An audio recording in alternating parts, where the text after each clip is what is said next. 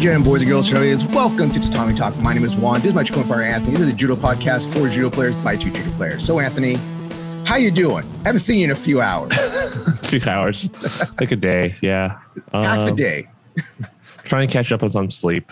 Um, watching Olympics have been pretty draining, even though I didn't watch the last uh, few days. Um, I Mhm. just couldn't stay up anymore, and work got kind of busy. So, had a few people visit me in town. So, yeah, Oh, yeah, you did have visitors. You had your uh, sister and some friends my sister I had a friend visit, and then next week I have another friend visiting, and then my uh, my father and mother in law is visiting. So, hmm Oh, that should be fun. That's Yeah. a fun day. plus I'm gonna retake my motorcycle test. I think I told you. No, no, no, no. You're not allowed. You're not allowed. Philippe, since Philippe and me myself, we've all said no. You're not allowed to have a motorcycle license.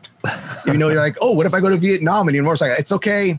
Just How much did my wife pay you guys to say that? We care. That's what it is. We care about you. We care about your well-being. Okay. I'm just getting a license, so I'm not gonna actually. I already paid the money, so I might as well do it, right? But you bought that nice helmet too. Well, it was an okay. helmet. It wasn't nice, but it was still pretty Was expensive. Yeah, it was like hundred bucks. So, hundred bucks. God, yeah, that was just a hundred bucks. It's nothing. You know. well, compared to the other motorcycle helmets out there, it's pretty cheap. So, It's funny. One of my friends in high school, when he got his motorcycle license, like he would be very protective of his helmet. He would like, because we'd mess around with him and his helmet and stuff. So we'd like knock on it, hit the floor with it. And you're like, don't Oh. do that. There's a foam thing inside there where if you bust it, I can't use it no, anymore. that Like, that's really? exactly what happened when we took the class. Um, Uh-huh. Some people. Uh, they had loaner helmets, right? Which is disgusting, by the way. Which is why I bought my own helmet instead of wearing one, especially during COVID. Yeah. um, people were laying the helmets upside down on the floor and they're yelling at them like, "Don't do that," because of the the it just like apparently messes it up. Uh-huh. Plus, um, you're not technically supposed to store your helmet inside the garage and stuff like that because the fumes from your car and like the um, the gas fumes and and stuff like degrades the the foam over time. So Ah, helmets don't last forever. If you drop it, like if you drop it from a height or you um in an accident, you have to replace it just like regular bicycle helmets. Huh. But yeah, apparently the fumes will cause the foam to degrade. So you're supposed to change the get a new helmet every like three to five years or so. all right. Well, it kind of makes sense because I would think that maybe the fumes would get soaked into your helmets. You're just breathing concentrated fumes inside your helmet at that point. I don't know about that. It's just they're saying the the um, petroleum product fumes will degrade the foam. So yeah, I, I learned a lot about helmets while I was at the store. I asked the guy to explain everything to me because he was trying to upsell me, obviously. Um, Uh huh. Of course. Yeah, but I, I just bought something that was comfortable because I have a big head, and um, there's like the DOT rated helmets, which is basically like the lowest standard. So you can get Mhm. those for like under a hundred. It's like seventy bucks, but I'm like, why not pay like a little more for like a higher rated helmet? They like test it more thoroughly. So Hmm. Well, now this helmet's talk going to be interesting because okay, so what's the difference now between those full like ninja skull helmet things and those like little half like chopper helmets, you know, Uh, like guys that the big Harley yeah, so- Davidson guys wear. so the thing is, it protects your face if you fall. Well, I'm not saying that, but it's like they're different like safety. Like, is it like one? Yeah, of it's course, one more safety than the other. seriously, when I was wearing a helmet, especially during the test in the heat, it was like brutal, and I was like, oh, I wish I had that half half face helmet thing, right? Uh-huh. and um they're a little cheaper too but they also have modular like ones that will um you can lift up so that it become it goes from like a full face to like a, a half what they call a half face helmet Mhm. um there's also that little ninja turtle shell Yeah, thing, like you get not- point at the top of it. What? you get yeah there's those that the harley bikers wear and stuff that's like used they told me that's not even approved that you're not supposed to be wearing that Oh, they're really not okay. they're not DOT approved. Yeah. So um, yeah, basically it it's cooler in hot hotter weather, and you feel the wind in your face. But then Mhm. at the same time, if you don't have a windscreen above your um, motorcycle, that's when all the flies and rocks and stuff go in your face. Yeah, yeah. So I I prefer the full face, but it was so hot that I actually was I understood why people get the the modular. Like Eric Eric has the modular one. He tells me it gets so hot in LA that he enjoys the modular ones. But while I was taking the test, this girl like wiped out and she like fall fell like forward first and I was like, oh man, if there was a, a curb there or something, like I would Yeah. definitely wish I had a full face helmet, you know? Uh huh. So yeah, that, that Be safe. if anyone got any suggestions for motorcycle helmets for Anthony, yeah, just send them. I already way, have you know? one. like if if you if you know me, then um, my wife can contest to this. Is um, whenever before I do something, I research the hell out of it. Like I'd spend like days like reading about it, and then I become kind of like a semi Obsessed? I- obsessed with researching it, and I, I know like everything about that, but not maybe not in depth. But I I know like for example, I knew the differences between all the helmets and stuff. And some of the nicer helmets get to like four or five hundred bucks because they have like Bluetooth built in and stuff like that. Oh, yeah, yeah, yeah. You see that? Like I, I watch like I'm a I'm a terrible guy. I like watching crash videos sometimes on YouTube. I'm Oh a my bad gosh. person. and you'll hear the guys talking and they're like on their Bluetooth, like they're recording while they're talking and what they're doing and Mhm. whatnot. And guy be like, "Oh shit! Oh shit! Oh shit! Oh no, he's gonna watch it! Oh, oh I gotta watch out the way!" And it's like, this sounds. I would hate to be recorded during one of my stupidest times in my life and then post it on the internet. it's for those. It's for the group rides that they do. Like when you ride with your friends. That's one of the fun things about motorcycles. I think is um. Well, I ha- obviously I haven't ridden one yet, other than at the test.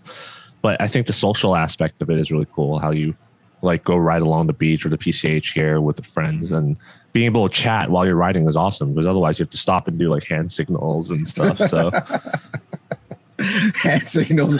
Okay, stop, go, pass. I went to yeah. So what, speaking of my friend visiting, I went to a Neptune's Nest, Neptune's Nest, when they filmed uh, Fast and Furious, where Mhm. they had the lunch. I Mhm. drove up PCH in Malibu and had lunch there, and there was a bunch of bikers there. So I was Yeah. like, "Oh man, that sounds that looks really fun!" Like riding a bike along the PCH up and getting like some overpriced um, sandwiches and tacos. And- yeah it- i've shot i shot um actually it was a reality it was a reality hitting camera show up there before but it's when i've been there for um hitting camera reality show and i was actually in fast and furious part one two three four i was actually fast and furious part four in one of the club scenes fast four club Yeah, I was in scenes. Okay, were you yeah. were you clubbing? Or were you a bouncer or what? no i was just a normal I was back when i think i was in my 20s at the time so i was still like Oh, young enough gonna be at the up. club hanging out checking all the fine ladies and stuff and like what's up mama how you doing How'd you say that? No, I didn't get to talk in this one. the funniest thing is that it was freezing outside because he was doing this scene in December, I think it was. Either it was a late night scene, it's cold as hell outside. We're all wearing like loose shirts or t-shirts or open shirts and stuff. Girls are wearing short mini skirts, small dresses. Vin Diesel's walking around, big old puffy jacket. hey, how you doing? Hey, that's like our time about Vin Diesel again in our show. you were like, oh, how you doing? All right. And it'd be over at the heaters and they're like, take that sweater off. You're not gonna wear a sweater in that scene. Oh, oh well, my bad. Sorry. don't, if you ever come to LA, don't do club scenes outside during the winter. Oh. Sucks. Was enough All about us and our little stupid talks. So me and Anthony yesterday we did a fun thing. You might have seen it if you watch, if you uh, follow our Instagram and stuff. You follow Hollywood Judo's Instagram or Facebook. Me and Anthony both renewed our coaching licenses. Um, so Sensei Philippe, the head instructor of our dojo, had a coaching clinic at our dojo. We have a classroom upstairs. So we renewed our cla- our coaching license, and we did it this time, or we actually, I've actually done it through USA Judo, USJF. No, I've never done USJF. I've just done USA Judo and USJA. So I think this is my third time getting my USA USJA certification. And the interesting about this that um, judo makes you, well the new rules now. Before it used to be like four years license. Now it's only a two year license. Didn't need that money. But yeah, they need that. They need that money. Or actually, here's a little funny thing. Um, my last license, I let it expire because of the coronavirus. I knew we are going to compete at all. I kept getting emails from uh, USJA being like, "Hey, do you want to renew? Hey, would yeah, you like I to got? I got the same thing. Yeah. yeah, would you like to renew? Would I want to renew? It's like you. Anyway, it's like you don't have to retake the class as long as you renew right now. And I was like, hmm, should I? Nah, I need to save some money. No, the the thing is, the previous one that they they gave. This is that that's the weird thing because the previous one I took, I took it like four times. I think I told you already because I Mhm. helped Philippe run the um, the projector and stuff. Um, the previous one was through US through Nanka. It was through Mhm. Nanka, which should be USJF, but the license itself that came like my I, my coaching license, the ID card, that was Yeah. USJA. Yeah, So I never signed up for a USJA membership, but I paid for the the coaching certificate and I got a USJA license card. So I'm like, did they just like gave me a free membership? Or I because they asked me to renew my membership. I'm like, I never signed up for a membership. so it's really interesting um, that it went through that way. Plus, that was a that was a regional coaching license. So if you renewed it, I, I don't know if it will be still be a regional because this course now is like a Shodan level. The one that we took yesterday was Yeah. a Shodan level national. Uh, coach. Shodan, for those out there who don't know, Shodan is black belt and above. You have to minimum be a first dan black belt and above, which we did have a white belt try to come to the clinic and sit in halfway through. He saw it on Facebook. Well, to be fair, like it, it was kind of like Shodan and above, like really small text on the bottom. But yeah, so if you renewed it, I don't know if they would have like upgraded it to like a national level cert. Like that's Mhm. that's a good question. If you didn't take this course and you just took previous one and renewed it, or whether you had to retake it. So the Well, uh, Philippe my- did add some new stuff in this course though. Well, with my last one, I could do winter nationals. Um, I know I definitely did winter nationals. I did San Jose State, and they didn't have a problem with that. I can't remember when I went to USA Nationals. I didn't coach there. I was like a half. I was Yeah. like an assistant coach. Yeah, the the one I I went to USA Nationals and they wouldn't let me coach with that license. They told me Yeah. straight up. Yeah, so I'm wondering because of the way that things are right now with the politics and the three, like I, I would I would say they kind of quietly deteriorated, even though they signed an agreement. Um, yeah. I'm wondering if whether this when I get this license, whether I'd be able to coach at the USA Judo Nationals because you need USA Judo membership to par- to participate and compete in that tournament. They don't take Mhm. the other organizations. Yeah. So I wonder if that's the same for coaching or whether they would accept this USJA national coaching Well, license. Philippe did say, Philippe did say during the clinic, like uh, a little open Mhm. thing at the beginning, he's telling everybody everything, that this license is um, a level one, but you can use this at USA Nationals. So Okay. I believe, I, I remember him saying that, unless I imagined it. I was a little tired. I Yeah, remember this him saying that. Yeah, because I funny story. I think I told it before, but at the nationals, uh, you know how the adults always fight last, right? So at Adam's match, he he won his match, Mhm. but I think the ref was so tired he tried to give the win to the to the other guy. Yeah. and he yeah. was they were arguing with the table about it, Uh-huh. and I feel I was like, oh man, if, I, I can't say anything, but if I had my if I was coaching at the chair, I can like say something, right? So Mhm. yeah, it's just that that's what I was thinking. Those kind of scenarios. So next time we go to nationals, I was like, maybe it will help if I have a coaching license. So Mhm. that's recognized. Yeah. And like me that day, I I don't, yeah, I don't think I coached. I think I was like assisting and helping things out. But because I was competing later that day, I was kind of just focused on my own stuff, my own mind, and do my own thing, hanging out in the back. And you're helping more. But yeah, it's a really uh, good coaching clinic. Sensei Philippe always does a really nice one. It's very comprehensive, talks about everything. Was there any, was there anything different that you learned this time or thought about this time? Well, there was that test. There was that test Oh. at the end. Yeah. Um, but the reason why I kept offering to show up and help with the projector, even though I can easily teach him how to hook it up and just let him do it by himself, but was the discussions at the end tend to be very productive because um, the materials in the beginning is always the same. Like, oh, only like twelve percent, ten to twelve percent of judokas national compete, and then we the main themes was um, we have to train smarter here in America because we Mhm. don't have the resources or the amount of training partners Mhm. that like other countries do. So when this this is I'm going to feel like some people are going to get offended by this, but a lot of times I see people, especially some old older people, would be like, "Oh, they do this in Japan or they do this in in uh, Europe or whatever." It's like, well, that's because they have like 300 people on on the mat at a time, you know, like Mhm. they have the numbers. they have the numbers, they have the resources. We don't. So you can't. Not everything that they do in other countries is going to work here, and you have to train smarter and teach smarter. And also the way that you did things back then, like there's that was before YouTube and slow motion replay, and like people f- learn faster now. I think because they have more resources. Um, To a certain extent, of, of course, right? It's still good. You still have to put in the hard work. It's not like, oh, I watched Nage no Kata, so now I'm ready for my black belt test. Like it doesn't doesn't work like that, right? I watched a TikTok of Nage no Kata. I know it.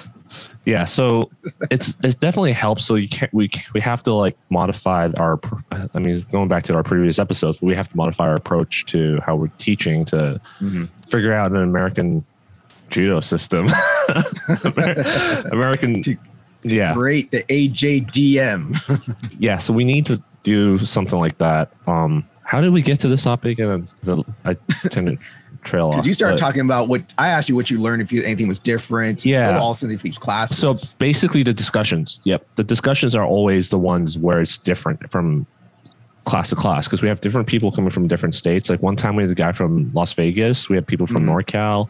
This time we had a guy from San Francisco. Even though he showed up late, but um, yeah. So all these people coming around and the discussions um, also opens up my eyes to how people view judo differently in different Yeah. parts of the country. We're not.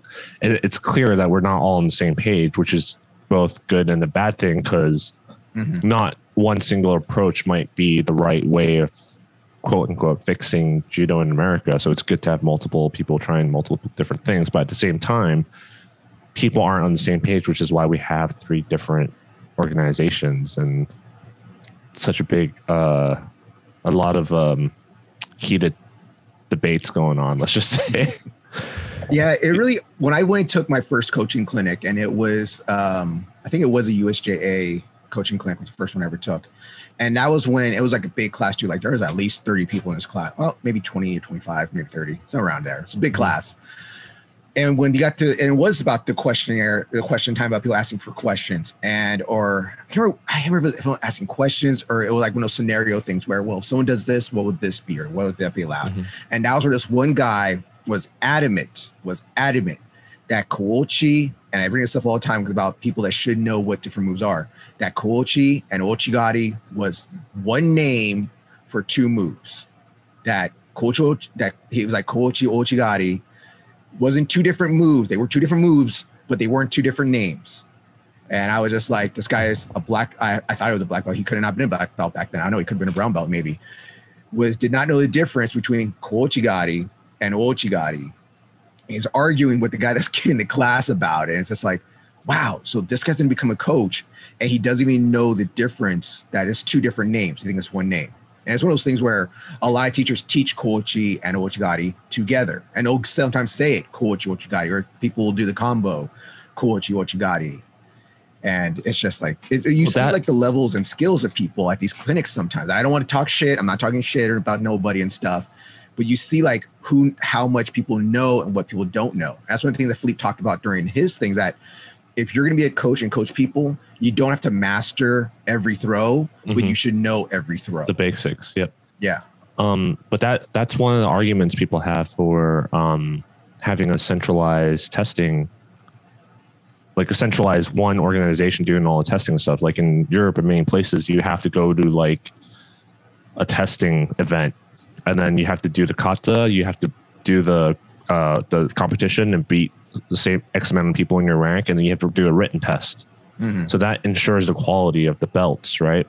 Mhm. We've had people visit our dojo that are brown belts that are definitely like really good high level judokas, but they're like, we, oh, I couldn't pass the kata part or something. Mhm. So that's why they're brown belt. And I mean, And and you get the That- opposite also. So when Yeah, you get the opposite also. belt- there's always going to be people that slip through the cracks, like exceptions, and Mhm. you can't cover all the cases. You can't just like pick out one edge case and be like, this is why we shouldn't do it that way. But I think ensuring the qual this is how one of the ways that people ensure the quality of black belts, right? But Mhm. at the same time, if you only have one organization like that, then you only have a single point of failure, right? So if that organization has power over judo in that country and they suck ass, um, like I'm, I'm gonna call out Australia here because they have like they used to have this stupid archaic. Uh, if you listen to um, Dave Roman on Judo Chop City podcast, they have this stupid system where if you're uh, adult starting judo and you want to get, get your black belt, you have to compete with seniors. Like you're, if, let's just say you started in your 40s and then you're like, it took you 10 years. You trained judo in your 50s now. Yeah. You need, you have to have the competition points from fighting 20 year olds in order to get your black belt. Well, you get one point for showing up. No, I think you have actually have to get wins. So uh-huh. you're kind of screwed because they only have one governing So- body, right? You're telling me in Australia there's no veterans division at all. There is, but it doesn't I mean, count I mean, towards but, your um, black belts. Oh, in America we call them veterans now, or Yeah. masters division, or anything like that. There is, I is, don't but it doesn't count towards your competition points to get a black belt. I think I think they changed it now after Uh-huh. people complained, but uh, for the longest time it was like that, and that's why people are like, "Why the hell are you still a brown belt?" like after all these years. Because I can't get a win. That's why I can't beat a 20 year old. It's too strong. Shit. but yeah, so I think one of the guys on Reddit, he had he was in Australia, had been brown belt for like many years. He teaches judo at a BJJ place as a brown Mhm. belt, and he has like triple knee surgery before, and it's like I'm not going to go and compete with those crazy twenty year olds. and yeah, so basically, there's a re- there's a pro and a con to having higher standards and how we approach to having those higher standards for the black belt. And I like what Philippe said. It's like ultimately, you're the one wearing the belt. You're the one that's going to look stupid if you Yes. don't know the names and everyone calls mm-hmm. you out on it. You're the one that's going to look stupid if you can't do shit like you like. I'm trying not to call people out, but like we have people show up and not know, not even know what Tai Otoshi is. It's like, how did you get that? That not black belt, but how did you mm-hmm. get that belt? Who the hell gave it to you? You know, like so. Yeah, yeah.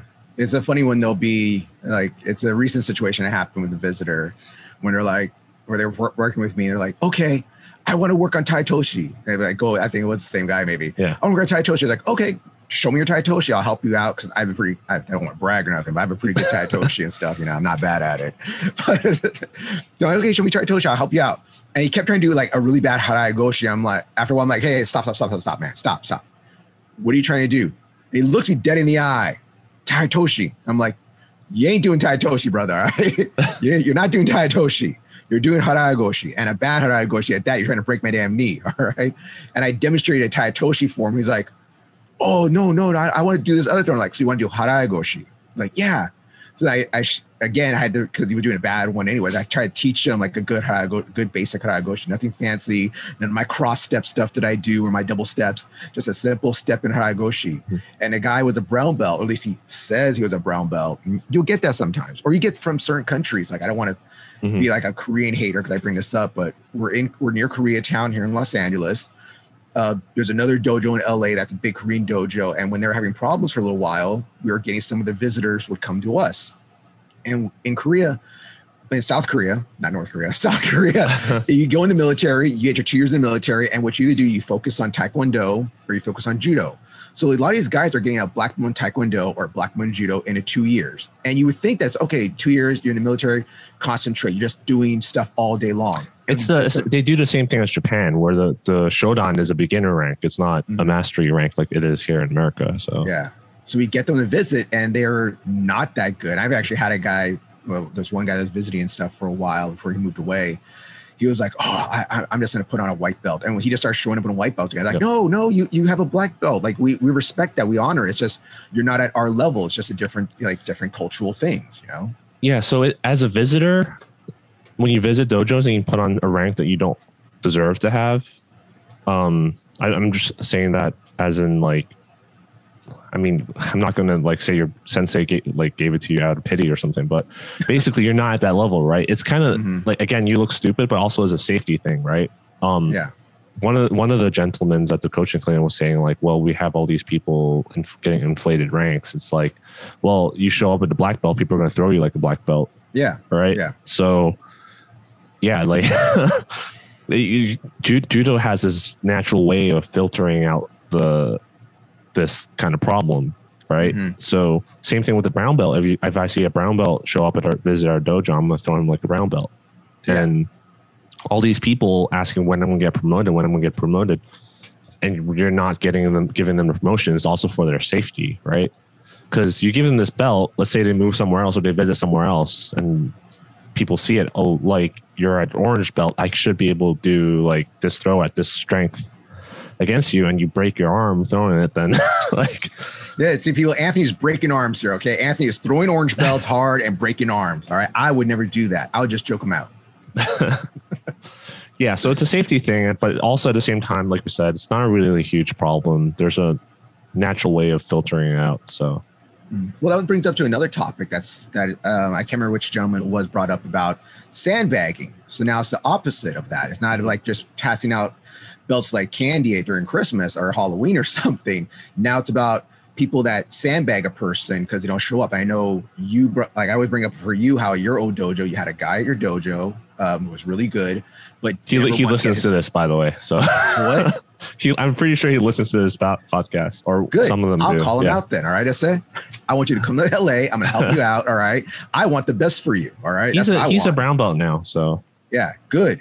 But you were saying to me that for a long time he didn't want to get his brown belt because I don't know if he's scared of competition or just didn't want to go higher rank. Mhm. So he would never test. And you're since your old sensei had a very strict testing schedule. If you didn't show up for that, well, he day- didn't show up to class, and he shows up late all the time. so Is it halfway through class? We did roll the, the no more testing. All right, cool. I'm back.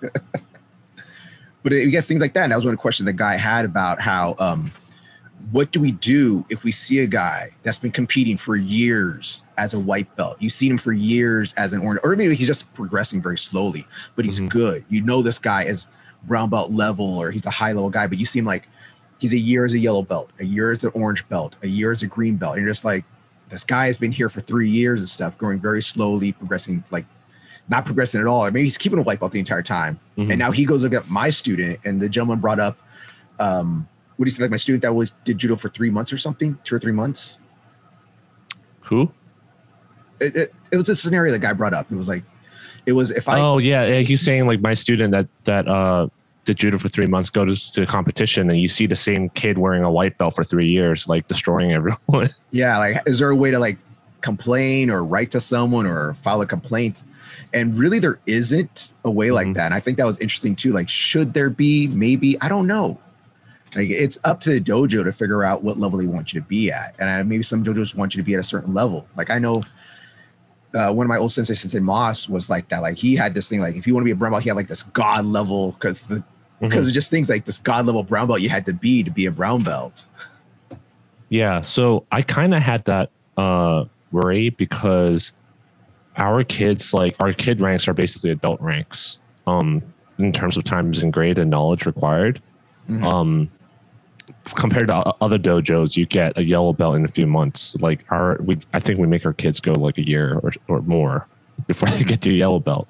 Um yeah, so when we go to tournaments, obviously I, I was afraid that we get sandbagged, but then at the same time, they don't. We don't have enough judokas to separate it by rank like that. So you, it doesn't matter what rank you are, you end up competing in the same way. Mhm. So unless you tell me the kid that was sandbagging is a brown belt level genius, like seven year old, then I don't Seven year old's amazing. He has this cross up Toshi and stuff. There's this flying arm bar. Oh, no, kids can't do flying arm bars. Um, Yeah. So unless you tell me that's the case, I don't really think like, oh, this white belt going up against a green belt that someone that should be a green belt level is going to really make a difference, right? Because you're still going to fight, even if that green, um, that white belt gets promoted to green belt, you're still fighting a novice in the same weight class. You're Mhm. still going to fight that person. Um, and I mean, can you imagine as a parent if your kid is like winning everything but still a white belt? Wouldn't you complain like, "Hey, sensei, like, why aren't you promoting my kid?" no, I'd be very happy. I'd be proud. Be like, yeah, look at my boy. Look at Look at this. my- look at my my girl right here, belt. whooping ass. But I, I just think there's a lot of like things like I, I don't think it's a realistic scenario basically. So All right. So another thing that I thought was interesting for me is uh, one thing about coaching is that uh, how many strikes do you get as a coach when you're yelling at the ref or yelling at your student and stuff on the mat, not off the mat, like you're like Mhm. bad. Oh, you did bad. You uh, you shouldn't do that anyways. But when you're on when you're there at the coaching station, you're coaching your student, uh, whether it's adults or youth, you get one reprimand and you, then you get told to leave. Which is funny to me because if you're the Brazil, the female Brazilian coach, as soon as you sit down, they see you and tell you to leave. are you talking about one that's the, the one that's really animated? She is. I love that woman. She's so animated. She's into her matches. She's yelling and stuff. I have I have like uh gifts of her saved of her like going like when, yeah, when she's some- always like, like, move this way, move that. And she's like swinging her hands stuff. I love watching her coach. Like, I hope they put the camera on her more often. yep But yeah, it's funny because her like eh, she doesn't even get one warning. It's like as soon as she says something, as soon as she's like Shido, or she's like Ippon, and they're like, "You, ma'am, leave." and then they'll put her in the stands. This is awesome. She'll put her in the stands, and she's still shouting. Yeah, it's like, oh, it's even worse now because now you can't yell at me. But they, I have seen her been told to leave the arena before. yeah I feel like the in judo the coach role is so um specific because you can only coach during mat between mate and hajime yes, like yeah. when action is stopped Mhm. and there's really only so much you can do, right? Because you can't be like use Uchimata, and then like everyone here is like, Yeah, you gonna do. You, next? you gotta get code names like some of these MMA fighters, you know, like uh, go for Hadoken, uh, show your upper. But if you listen to like Jimmy Pedro and uh, coaching Kayla Harrison in her Mhm. gold medal match, um, and other coaches that if you understand like Japanese or um, uh, in, like other languages, they don't really give specific advice. It's always like focus, like it's like a mental, more mental um, support thing. Yeah, it would And- be like calm your breathing down, Yeah. focus, think about what you're doing.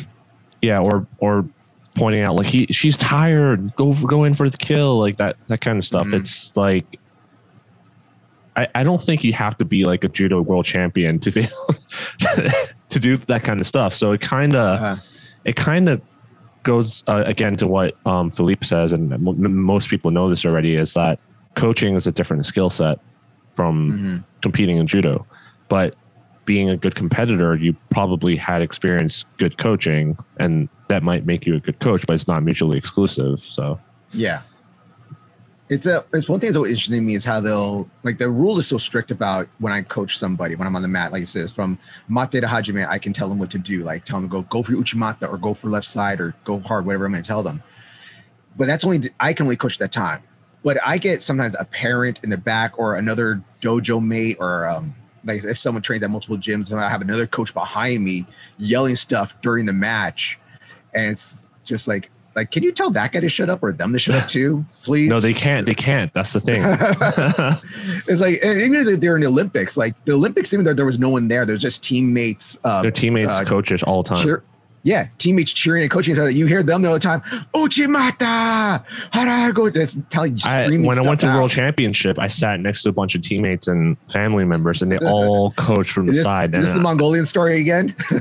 at the Mongolian, there's the British uh, Chelsea Giles. Her, her mom was Uh-huh. next to us, a screeching banshee Oh. voice. But Here's an here's an interesting one. You were sitting next to the um, Abe fam Abe's family dad, weren't you? we Was were uh, we were like like ten seats away from him. He wasn't. Oh, he, okay. he was really calm. I don't think. I actually don't know if he trains judo because he was just like watching the whole time.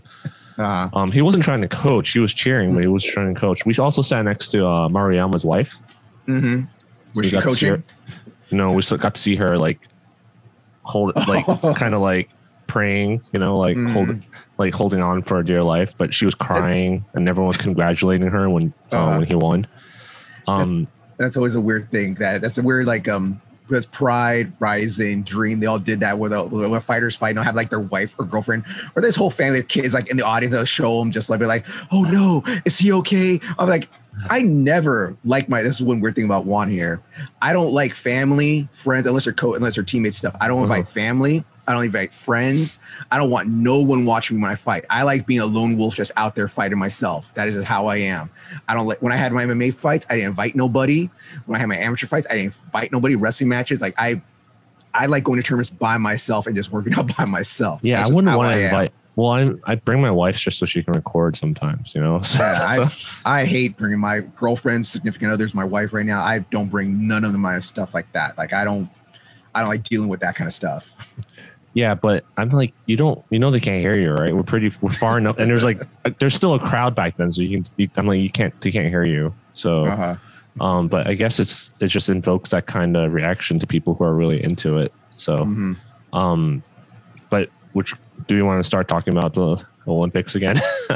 Well, is there anything else in the coaching clinic you thought was interesting in this scenario since we've talked about? No, I think- or- Everything we're going to talk about is going to tie tie back to each other in terms of coaching today. So, Okay, pretty much. It's kind of a coaching episode, I guess. But Yeah. um, so let's go back to the Olympics then. So the last episode we talked about the first day of the Olympics. Now we're not going to go over every match. I know people don't like hearing about every match and stuff. We're going to talk about some bullet points, some interesting things that we thought that we thought about it. Okay. yeah, So one if thing you listen I- to Dave Roman's podcast, he goes over pretty much every match. So, you Oh, can, does he? Okay. Yeah. I listen to some of his podcasts. Like, hey, Yeah. great friend of the podcast. So we really appreciate him. We really appreciate uh, him listening. To, you listen to him and him listen to us. All right. Yeah. but um, so really cool thing. So uh, the Japanese team in total of medal count. I'm talking about gold medals and silver. They're talking about total medal count for judo. They took 12 medals out of 15. So out of 15 medals, they only did not place in three categories, which is nuts. All right. Um, really interesting thing that I thought also was uh, the French woman, uh, Clarisse. I never say her name Clarisse right. uh, Agbegnenou. Yeah, I, I'm gonna try her last name. She did it where three weeks ago she won. Well, actually more than that now, but it was three weeks ago from competition. It was um, she won the world championships for this year. Three weeks later, she wins the Olympic gold medal, and then a few days later, she wins the team medal. So that so she won three gold medals in a three week span, two of them in one week, which is Yeah. nuts. That's crazy. She left Japan. We talked about it. We Yeah. talked about it, and we didn't.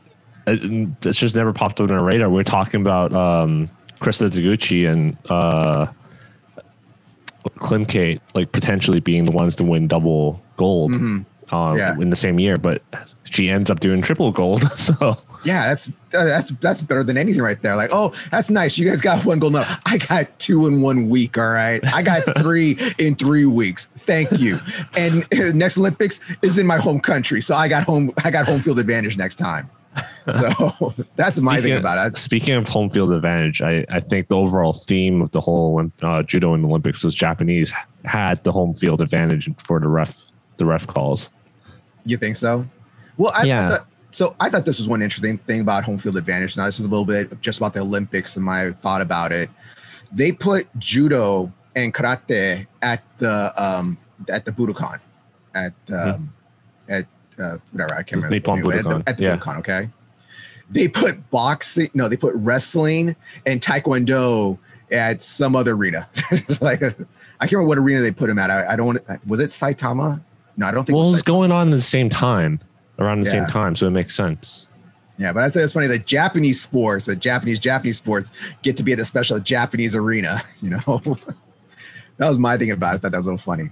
Even karate, which uh, so sadly, Japan do do the well in karate. That's sadly, I think they only took like two or three medals out of all the events. I think they did well in the kata, but the kumite, I don't think they did very Um, well. From what I know, and I can't remember if it was two or three, but I know the men's kata they took first. They took gold, Yep. and then they took bronze. I want to say in the heavyweight division. Mhm. in karate. And I think another, I think it was a woman that placed, but I can't remember if it was or whatnot. Message me, guys. I don't know. I'm not going to look it up right now. Terrible. Back to judo, though. That was another cool thing that I thought that I thought was very interesting. Oh, so France itself. Just talk about France. So France is gonna is going to be having the next Olympics in three years, not 4 Mhm. years, not five years, in three years, as long as everything goes well. With A little less than three years now. Like it's Yeah. already August. Yeah. Yeah, it's pretty crazy to think about that. Um, but the French team took eight medals out of 15, which is really good too. Mhm. They, they, uh, Japan took number one, took all the medal, took the most medals. France was number two, great powerhouse in judo, took eight out of 15, which is nothing to fucking, nothing to laugh at. That's a great thing right there. Um, in my opinion, someone that did really well, and I don't, I know you don't like talking about this, but at minus 100 kilos, um, Aaron Wolf took gold. And this is one of my big questions. I don't know if people don't like hearing about this. So Aaron Wolf, I'm not sure what his other half is. Of course, he's half Japanese in the Japanese team. It's half and it was talk about him. What?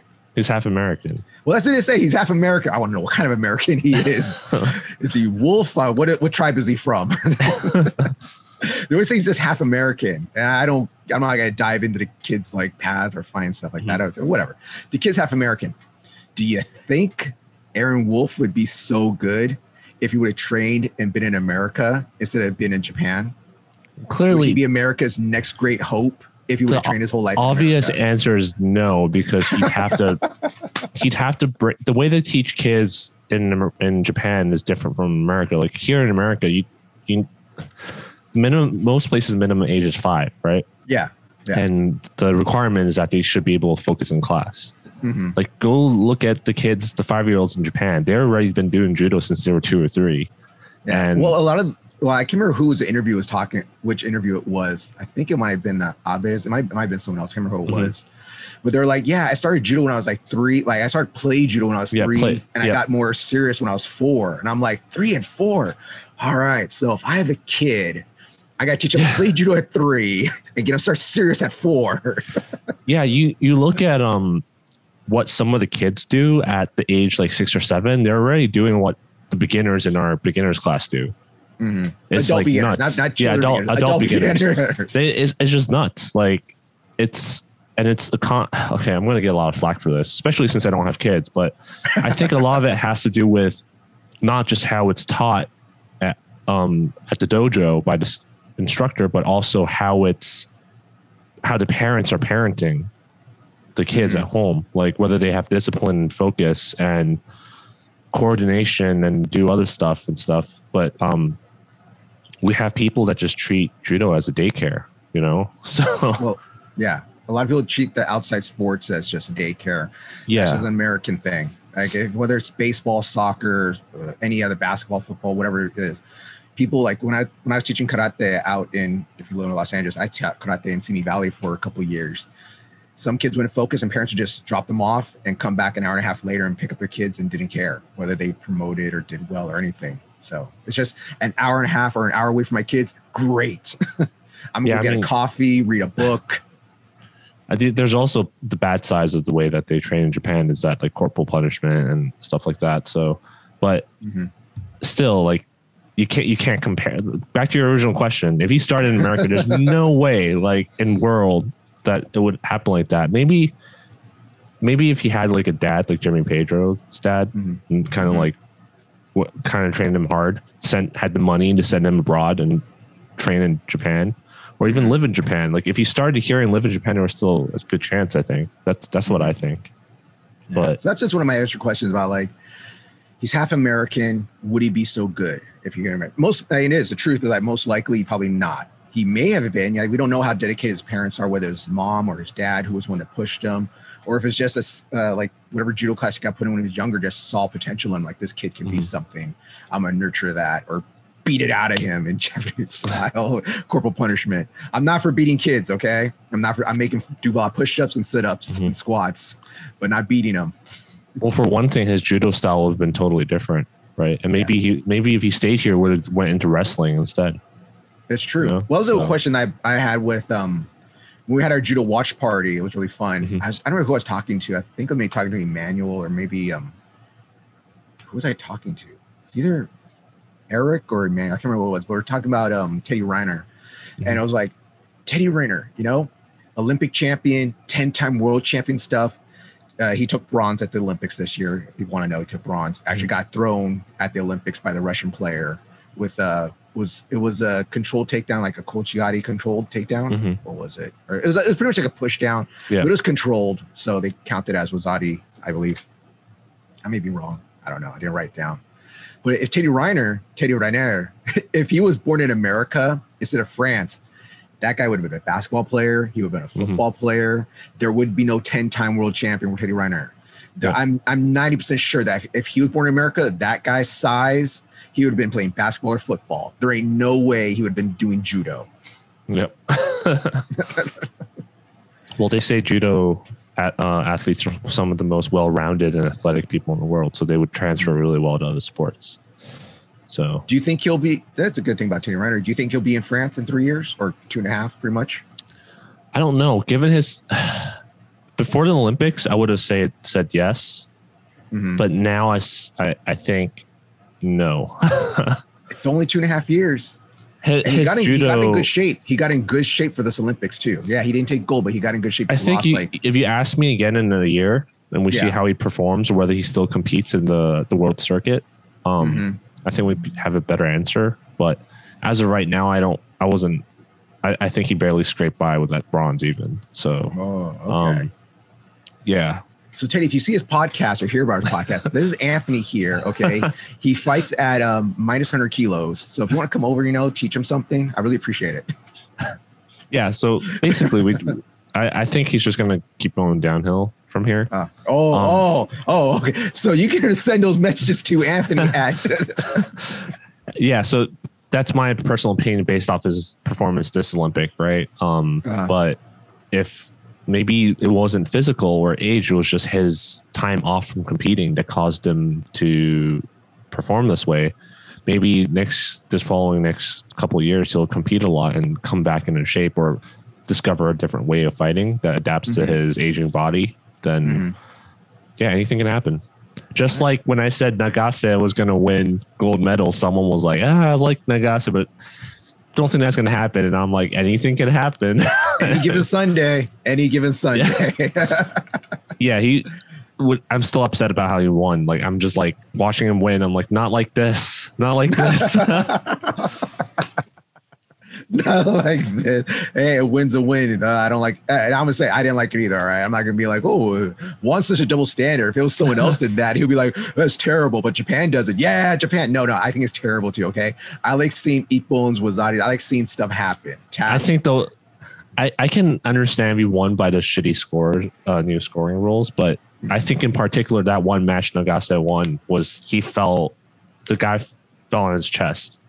Mhm. It wasn't even on the side, and they gave him the score. So yeah. it was a koka. like won with a koka. Koka. oh man, bringing it back to the old school right now. Yeah. So the last thing that happened, the last day of judo, they had the team event for the first time in the Olympics. Um, and at the end, guess what it came down to? It came down to Japan and France in the finals for the gold medal. Japan didn't do that well. If just Well, didn't they did perform. got second place.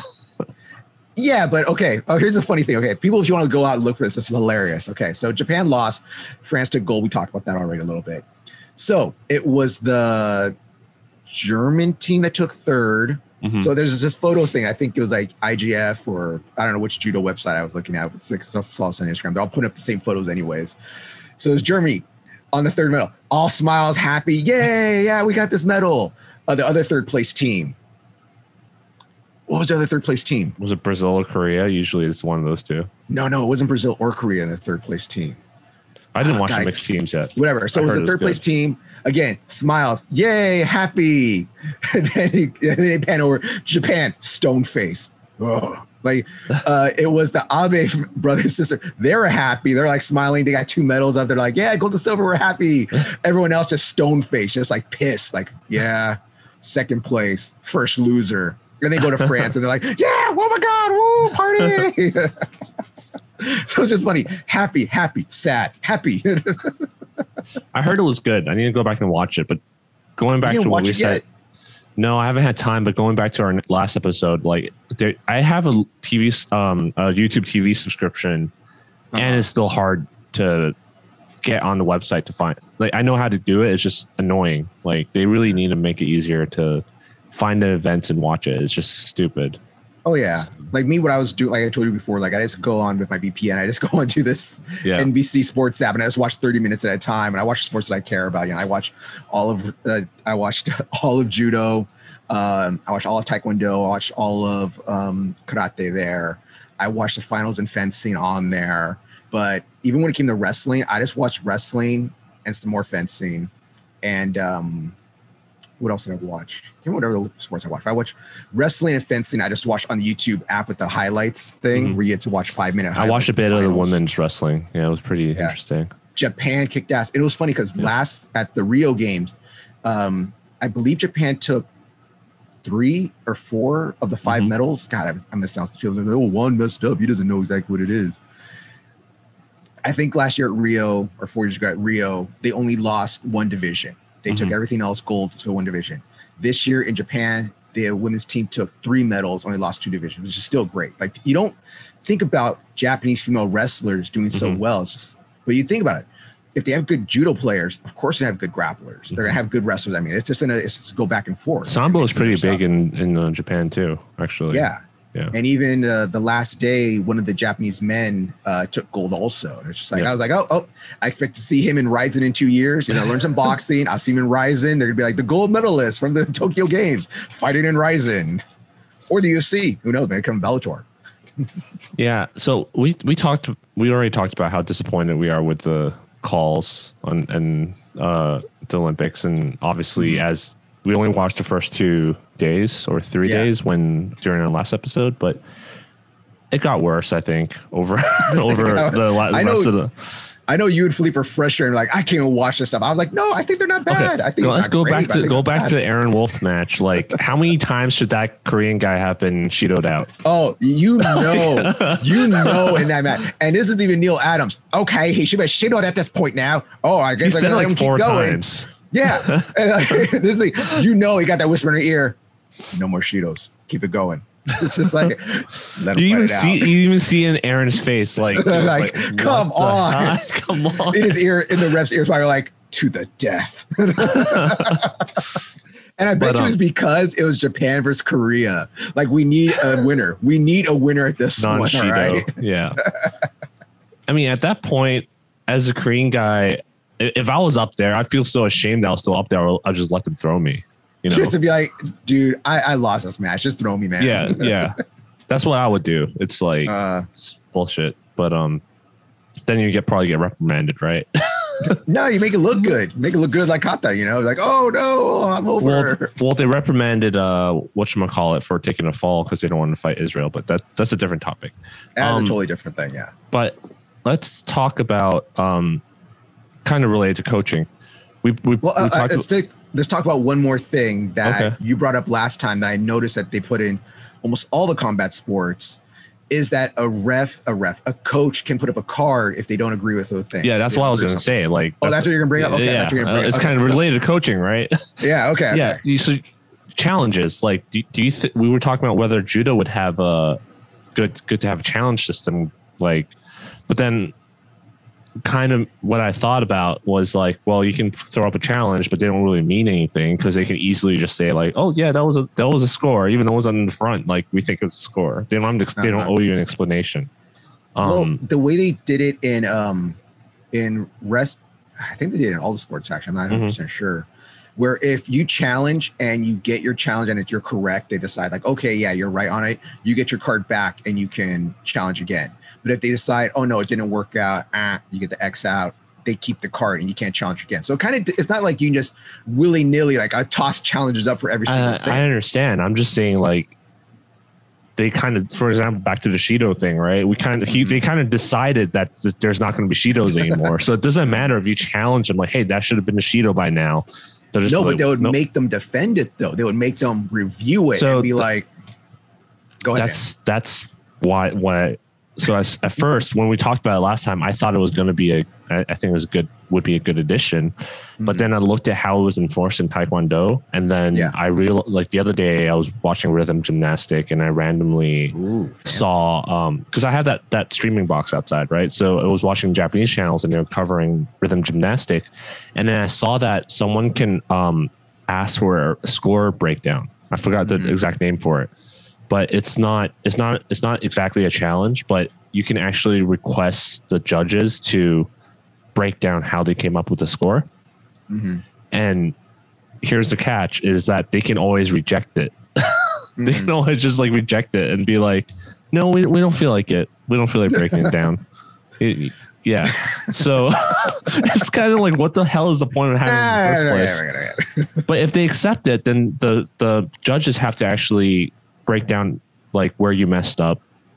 Uh, for this technique, you did this and that scored you this points, and this is how I came up with the, the score. Just so you can't be like, oh, I felt like that was a, a 90 point thing. Like, you can't just do it by feel. It has to be like uh, objective. It's the argument that we all know it's subjective. Um, so I, after I watched that, I'm like, that's gonna basically what happens if they implement that to judo too. Because same thing happened in taekwondo, taekwondo is that, that they they already do video reviews. So if you Mhm. put up a challenge, they'll just look at the videos. But I don't see anything's wrong with it. Okay, yeah, let's move on. Like, That it, that is a good point. Like majority of the time, they would look at it and be like, for karate and even wrestling stuff, they would review it, and it wouldn't be a score most of the time. But there was a few times it was a score. But my thing was that okay, so if we do that in IJF judo at a high level, they have the monitors, they have the referee there. It's easy to look up at it. But it's one of the things about the trickle down effect that if IJF does it, it has to come down to all Mhm. of us. USA Nationals, we videotape everything already. Great. Winter Nationals, Summer Nationals, we videotape also there. Fine. Uh, Golden State Games, uh, California State Games and stuff. Um, all those like medium California tournament or high level Mhm. California tournament. Some of them record, some of them don't. Like I remember years ago when I was at the San Jose Buddhist Ten- Buddhist uh, San Jose Buddhist tournament. I can't remember the full name of it. Uh, I was really surprised because of how big of a tournament that was. There Mhm. was no video review. And I just went to a smaller tournament out here in Southern California and they had video review, but a big tournament in the Bay Area like that had no video review. I think I think Even- they're prepping for Olympics. That's what they're doing. Yeah. And even for, well, again, out here, Nanka, we have a big judo community out here. Even at some of our smaller tournaments, just our winter national, not winter nationals, our uh, spring or fall Nanka tournaments. I think we have video review at those ones. That's a well. very recent thing. Like I think Yeah. when I first moved here, like four years ago, they still had the chair refs, and I think Yeah. the last within the last two or three years, that's when they started having video cameras at some of the tournaments.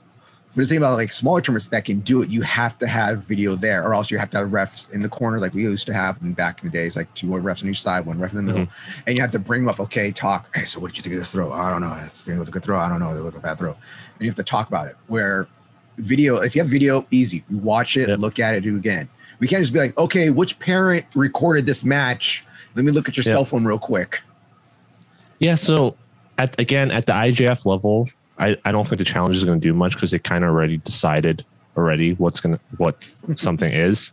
Mhm. Um, at the local level, um, I I mean I've been to USA Nationals and I've watched a really bad call happen. Actually, it was a, a match with Tenry and um, I think it was Sport Judo, like the other guy, the guy from Sport Judo from Virginia. Um, And now, they're And gonna his look co- people know what match that is. Now they're going to look it up, and we're going to bring it. Shit I don't remember what the bad call was. I just remember at the time I saw it and it was bad. So the coach like told his athlete to sit, sit, stand on the mat, not get off. Oh. we learned this in the coaching clinic. Like, if you get off the mat, it's over. Like, it doesn't Yeah. matter whether it was a bad call or not. So he told him to stay Yeah. on the mat, do not get off. And then they called the head ref over and they watched the um, they watched the replay multiple times, and then the guy's still on the mat, and you're like, oh yeah, uh, yeah, it, I, I guess it can go both ways, uh, but I I think the call should stand. We'll like submit this for reviews just so that we don't make the same mistake next time. That was like that was the that was it. Like Yeah. the guy was still on the mat. It wasn't like some weird thing where it was an ippon or something. I think it was a she, uh, argument about um a Shido on the edge or something like that. Mhm. I, I don't remember, but yeah, it, the coach was raising hell. Like he was being Yeah.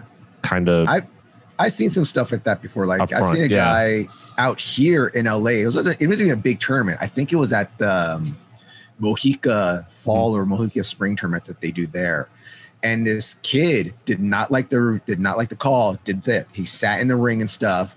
Got mad and they started to like, get him off. He like he did like the Mongolian. He took Yeah. off his judo gi, was throwing it down the mat, took off his belt, and I was like, Yeah. "Keep your pants on, son. Keep your pants on at least."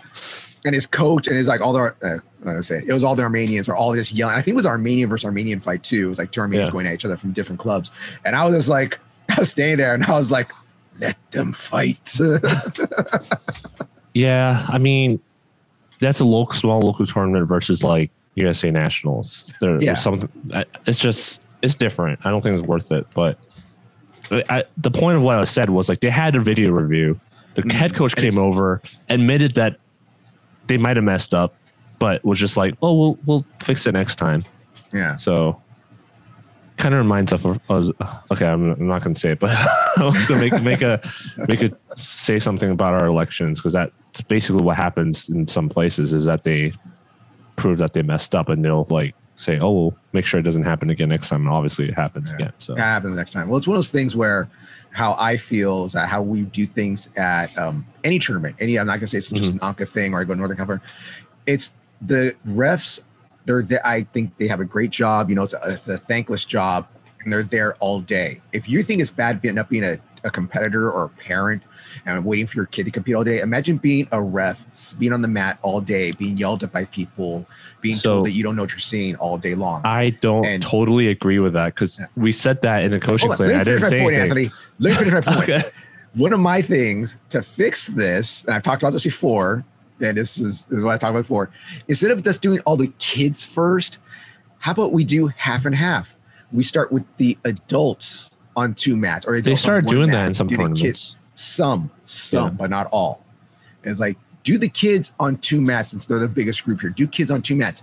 Do teenagers on one mat, and start adults on one mat. That way, at least you have them at their best point at the early in the morning. Because how Mm-hmm. it goes is that it will be the adults last or the teenagers last and stuff. Or the, at the end of the day, they're tired, you're tired, and they're just calling like what things would be like a koka. They'd be like, "Oh, Ippon," and be like, uh, "No, sir, that was like a koka." You No, see that all the time. Yeah. I'm tired. I want to get out of here. I want to go really home. Eight ball and it's done. It's like it's like I'm wasting my time here. That's why people don't want to compete, like at least local tournaments. Like I don't want to compete Yep. if I'm gonna be there all day waiting just for bad calls because a guy wants to go home. because a guy or girl, whoever kid, his parents want to go. Sometimes Mm-hmm. you have these youth refs also, and their parents want them to go home. It's like, oh, whatever, call it that, call it a day. Yeah, so I agree to a certain extent when at the coaching clinic they're like refs don't get paid, they're volunteer based, like they get yelled at all the time. Actually, I don't think they get yelled at all the time, but they get yelled at more often more than they should is what what they should say. Um, Mm. for the most part, most people are respectful to the refs, or they'd be like, "Come on, that wasn't a Shido or that wasn't a Ippon," but they wouldn't be like, "Go get your eyes checked." Like, why don't you go kill yourself? Like, they, they don't like it's not that level of uh stuff that I've seen, right? Mm. And I don't totally agree that you don't they don't get anything in return because I actually know a few people that got got their shodan via refereeing, Reffing, yeah. refing. So they are getting something in return, hmm and I still appreciate it because I would never do it. I don't mostly because I don't agree with how the refing is being done, not because of uh, not because I don't appreciate refing, but yeah. So that's I I, don't, I just don't agree that they're not totally getting something in return. So No, but it's like anything in judo. If you go practice, not practice, but if you go to a tournament, work a table, ref, Mm-hmm. or do things assist, you'll get points towards your black belt. And that's just Yeah. how it is. Because not everyone and can you're, compete. you're That's next the whole on thing about- right. too. You're you're not just shodans. Like that's how you move up too. Yeah, you can do that. Which there was actually a member of our dojo that I thought was going to go that route. And then I know it just stopped doing refing. I, don't, I never really asked them why they stopped refing. They're just like out of nowhere. They're really into it. And I was like, oh, Mhm. cool. He's gonna be like a refing guy. He'll know the rules, be fantastic. Awesome. And then out of nowhere, yeah, I got tired of it. I don't want to ref anymore. And I was like, oh, sucks. Yeah, the thing is, you can know the rules, but then you realize they're not inconsistent. They're not consistent in the calls. No, with us with judo, yeah. they change every four years, Yeah. anyways. Like we're gonna do a video on that probably in a few months about actually the end of the year, most likely. That's when they'll come out. You don't you don't need to do refing to understand the rules. Though that's the thing. Like Philippe mentioned in coaching clinic, you go on go on the IJF website and they have like these six hours long coaching seminars, refereeing seminars that you can look up and where they review every single like gray area call and why it's being called this way and stuff. So you're a score. I did I did it twice. So uh yeah, it's dumb, but still it's good to go through a it. score, a no score. Which one is it? A score and no score. Come on, people. We are here to talk about this. A score and no score. I love that guy. You're retired too. So I Yeah. wonder what that next year's video is going to be. But yeah, it's usually a three day clinic, and each video is, is like three to six hours long. Mhm. And they go review stuff. They watch videos, they talk about. It. I watch it every year just as a good coach to Mhm. know what's going on, know what changes. It's one of those things where it may change at the highest level, but they might not change at the local level. It's like one of those like some weird tournaments and stuff. I don't want to bring that stuff up into this video, but yeah, I don't want to get into it. I'm not gonna do it. I'm not gonna do it. No, I'm not, not gonna vent.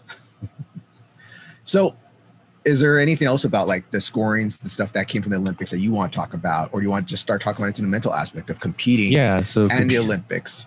yeah, I think we to, to have a segue into it. We there's a video that went viral of uh, the the German women's athlete getting slapped in the face and shook by her coach, and the coach got reprimanded. And um, the the athlete's like, I, I asked him to do that. That's like our our thing. Like Yeah, it's just ridiculous. Like makes IJF look stupid. But um, well, it's a Yeah, dumb thing in my opinion because it's because it's not because it wasn't a judo player, it wasn't a grappler, it wasn't a striker or anybody that does martial arts. They didn't complain about this. It was someone that's a casual viewer came across judo one day, and because of the medal match, they had the camera on them the entire time, saw it on mm-hmm. YouTube or live or on TV, what it was. And saw and was like, "Oh, how dare he hit another woman? He shook her like that and then slapped her. How dare he?" If you ever been to a wrestling match, a karate, mm-hmm. judo, MMA, you see that stuff happen all the time. I'm not saying that we violently shake each other all the time, but you see it in MMA all the time. People getting into the ring, they do the thing, they put the Vaseline on them, give their hugs and stuff. And the coach be like, all right, you ready to go? Boom, boom. It's not hard slaps. It's Yeah. just like little wake up ghost slaps. I had a wrestling coach a long time ago that would always be like, all right, guys, they just slap us in the back. And it's like, oh, God, okay, yeah, let's do this. Just- well, it's, funny because if you watch sumo, they do some of the weirdest pre-match rituals too. Like um, Yeah. slapping each other. They have their dojo stablemates, um, Mhm. slap them in the ass, Yeah. uh, Get a big palm strike slap- right in the butt right there. slap You know? their slap their backs, like Uh-huh. giving them so they see the Mhm. during the fight. You see palm marks on their backs, slap him in the face. Mhm. You see, I see this Tochinoshin guy uh, try and puke, like like just gag in the corner. I don't know why he does that. He's like, Yeah. like One other before he thing goes that out. uh, Vitor Belfort would always say that before all his fights, he would always throw up right before his fights. Right before he goes Huh. out, he would throw up every time. Like me, before I go out, I was like do this big slap thing. Like I look like Yeah. you know, freaking haka dance when I go out there before I compete. I slap my front, my leg, my back, my leg, my chest and stuff. Like I do all this shake out. I was like, "Hooka, hooka, ah," like I'm dancing out there. But I that's just something that I do. You know, yeah so the thing. reason we're talking about that is because we want to talk about mental preparation for Mm-hmm. uh, tournaments and i think everyone after a while discovers their own little process like Mm-hmm. um my first judo tournament i just remember i was like okay i gotta drink waters at, at, at this time and then stop drinking water at this time and then eat only nuts and stuff. But i waited so long i eventually just fell asleep and all that plan just fell apart. And i'm like oh i'm up. It's my turn. I just go in go up there and, and fight. So um it's kind of hard to have a pro a mental preparation process if you don't have a consistent tournament experience let's just call it that Mhm. in in America, you don't know when the hell you went. I mean, one of the mat- one of the tournaments I mentioned that I'd waited 13 hours. I waited in at eight, and then I didn't fight until like seven or eight at p.m. at night. Like Mhm. it, it was nuts. So, what what do you do, Juan? Do you have do you Oh. have a process? So I go to the ground, I grab some dirt, and I rub it in my hands first. and then I plays glory to rope. No, I'm joking. Is that from a Predator movie? Like That's from Gladiator. That's from oh. Gladiator. Okay, no, what I do is, and my thing, I get it from wrestling. It's like again, like I grew up most of my life wrestling, mm-hmm. so all my things come from wrestling for the most part. When I go to karate tournaments and stuff, it was fun and play for me. I really didn't have a ritual that I do when I was younger with that, but wrestling was more serious. Like even it was the what karate I thought is like as fighting, where wrestling I thought as like a sport. But I tried, but the way I prepared for them were totally opposite. You would be more the so when I prepare for wrestling, I'm not. I like working out up to the day of the tournament stuff because of wrestling, trying to cut weight.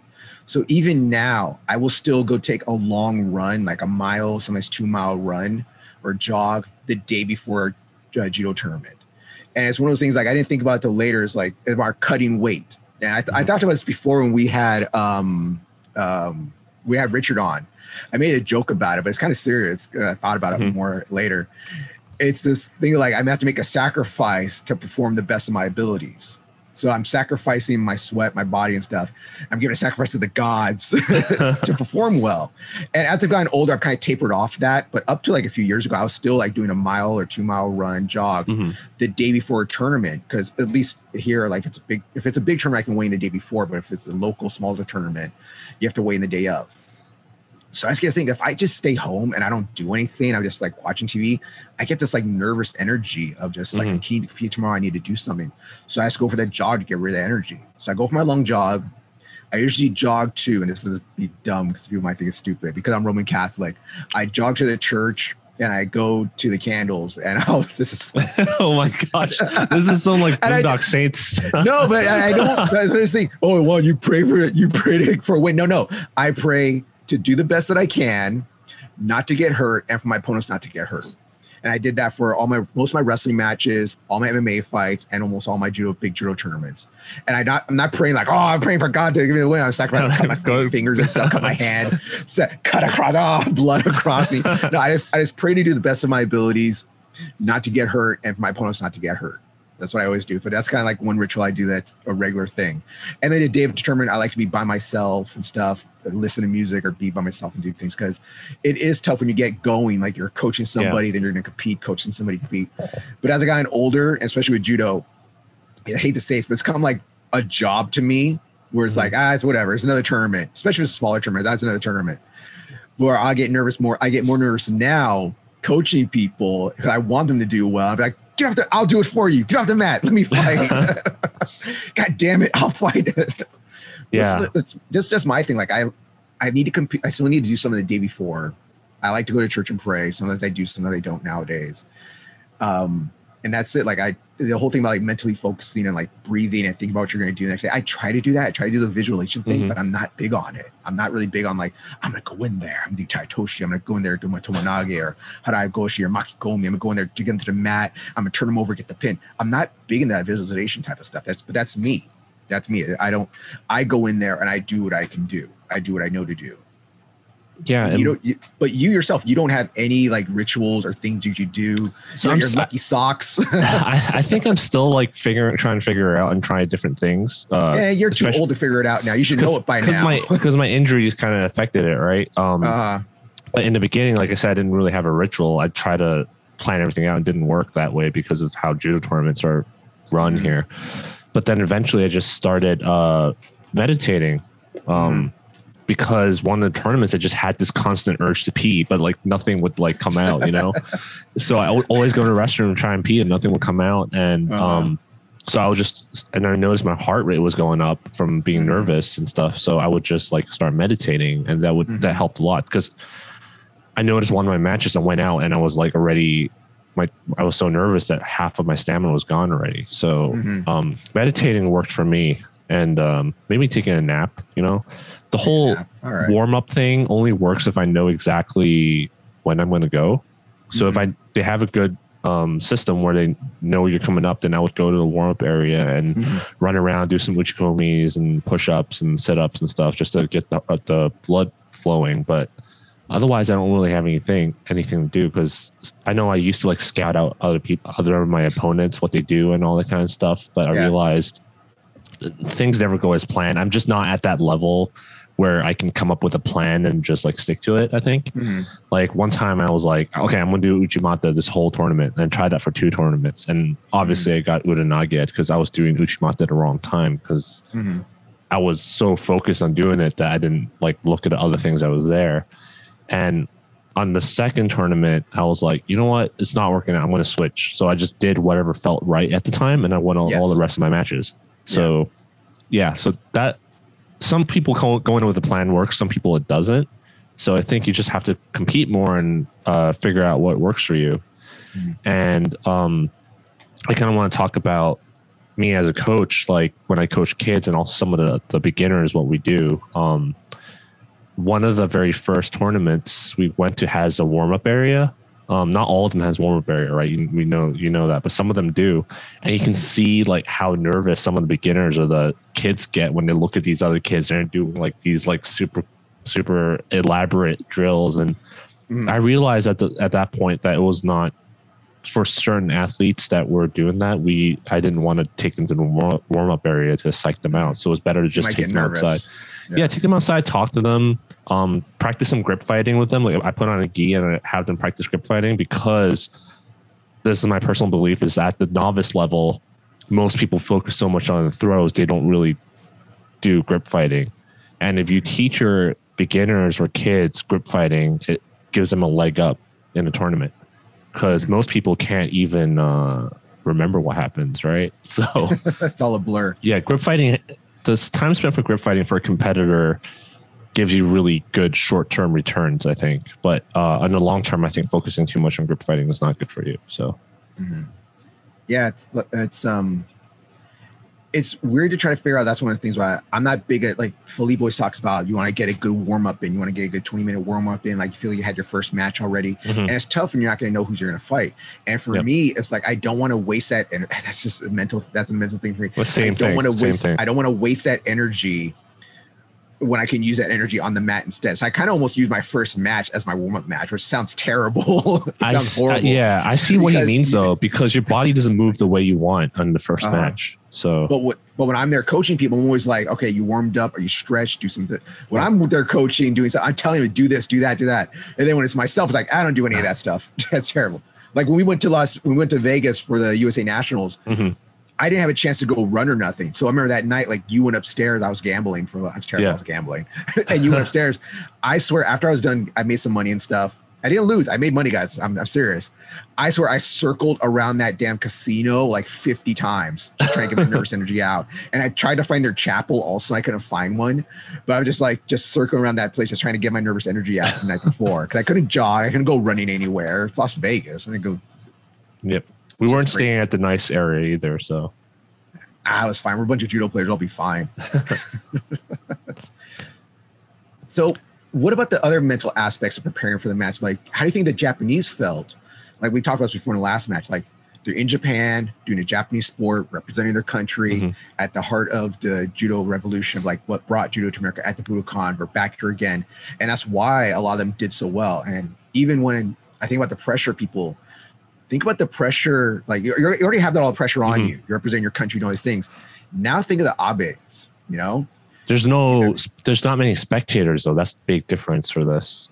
but you still had. I, I will- I'll give them that. There wasn't a lot of spectators. They wouldn't Yeah. have like all Japan rooting them on the entire time, having even more pressure on them. Mhm. But they still had their teammates out there. They still had other countries watching and stuff Mhm. like in the in the stands.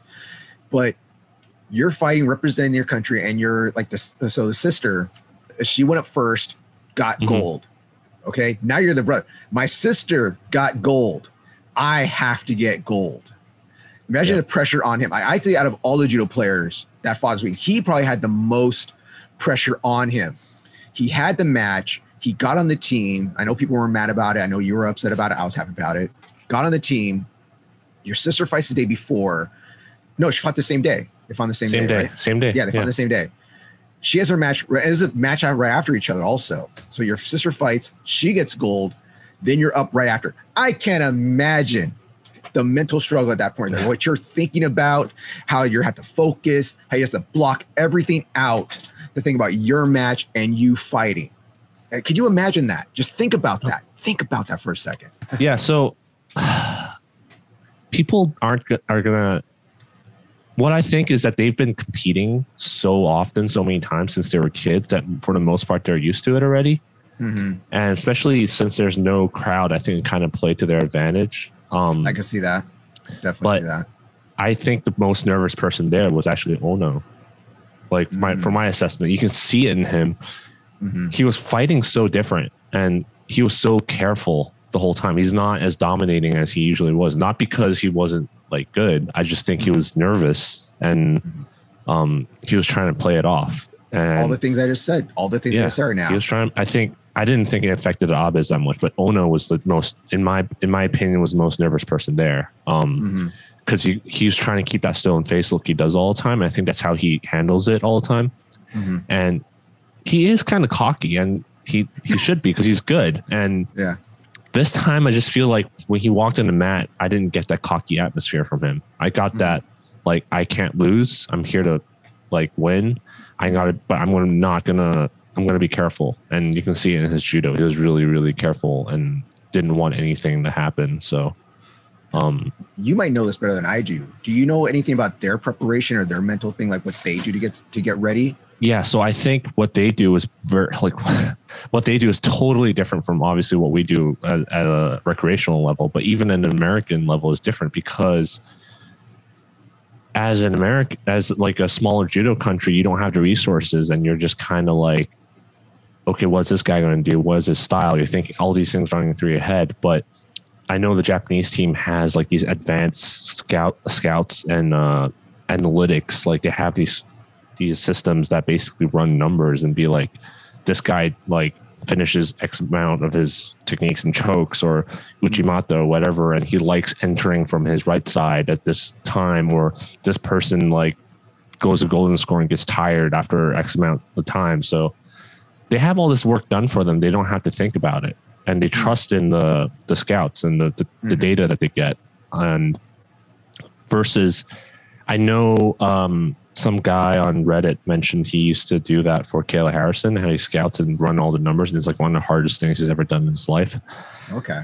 And credit to him, but if I was on the USA team, I would like kind of question the quality of the reports because of the lack of resources um, and history of doing this kind of number crunching and data gathering Mhm. and that will still be in the back of my mind. But I feel like if you, as a Japanese Japanese athlete, knows that that much resources and history and manpower has gone into gathering that data, that's like a huge load off of my mind, and I would just have to Okay. trust the data, trust what they Mhm. tell me, and focus on what's ahead of me. You know, how to get my moves to work against Yeah. their best moves, to look out for what they do and do my style against them. Yeah. yeah, It's and like that also scene in um, it's like the scene. You ever see the movie Best of the Best?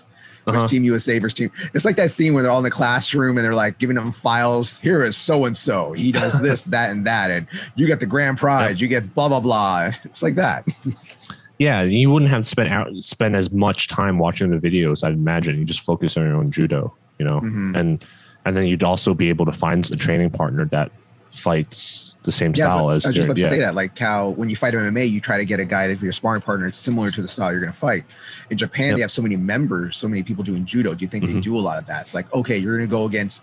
Let's go say you're going to go against Sing Riner. You know he has that great uchimata, so you're going to look for a big guy that's going to just do uchimata to you. You're going to try to avoid it or to uchimata first or whatever. Yeah, and Tonaki beat uh, Daria Bilodid um, the same way, I think, because Bilodid, other than her sankaku on her, on the floor, she does this this really um, uh, sotomaki komi thing all the time. It catches everyone, and you can see that Tonaki has prepped for it and trained against it. And I think that's one of the things about Olympics is that the talent pool is smaller because every country only gets to send one person Yeah, and um, you kind of know who, who they're going to send already for most part for most places. Like you know, Ono is going to be in seventy three. You know, Dari Bilodid is going to be in here. So everyone's eyeing you, and I think that kind of contributed to the stress that Ono had that I saw. And you, you see that, yeah. Everyone's training against me. Everyone's training for my style. yeah. If you watch the Jap- the Japanese broadcast, you see Ono break down afterwards. Like he kind of just starts crying and hugging Kosei Inoue, and it's like a side of him that you rarely see in in um, in how he um, presents himself. And he just you can just kind of see the stress relief coming out of him. And everyone was eyeing at beating Ono, so everyone's like analyzing his style and everything, and you can see how he's he knows everyone's out there to get him and that's the that's the pressure of a champion. I don't think it's uh, the pressure of the Japanese Olympics. I think it was the pressure of being the defending Olympic and world champion. I know because it was such um. He lost in a team tournament, right? He got thrown by. He got thrown by the the German guy. Yeah, Was it the German? Okay, yeah, and everyone Yeah. made a huge deal about it. It's like, oh my god, Ono got thrown. He got thrown. It was such a. I got I didn't prep for stuff. You're like, I didn't know what this guy was doing. I, uh, where's the file? Where's the file?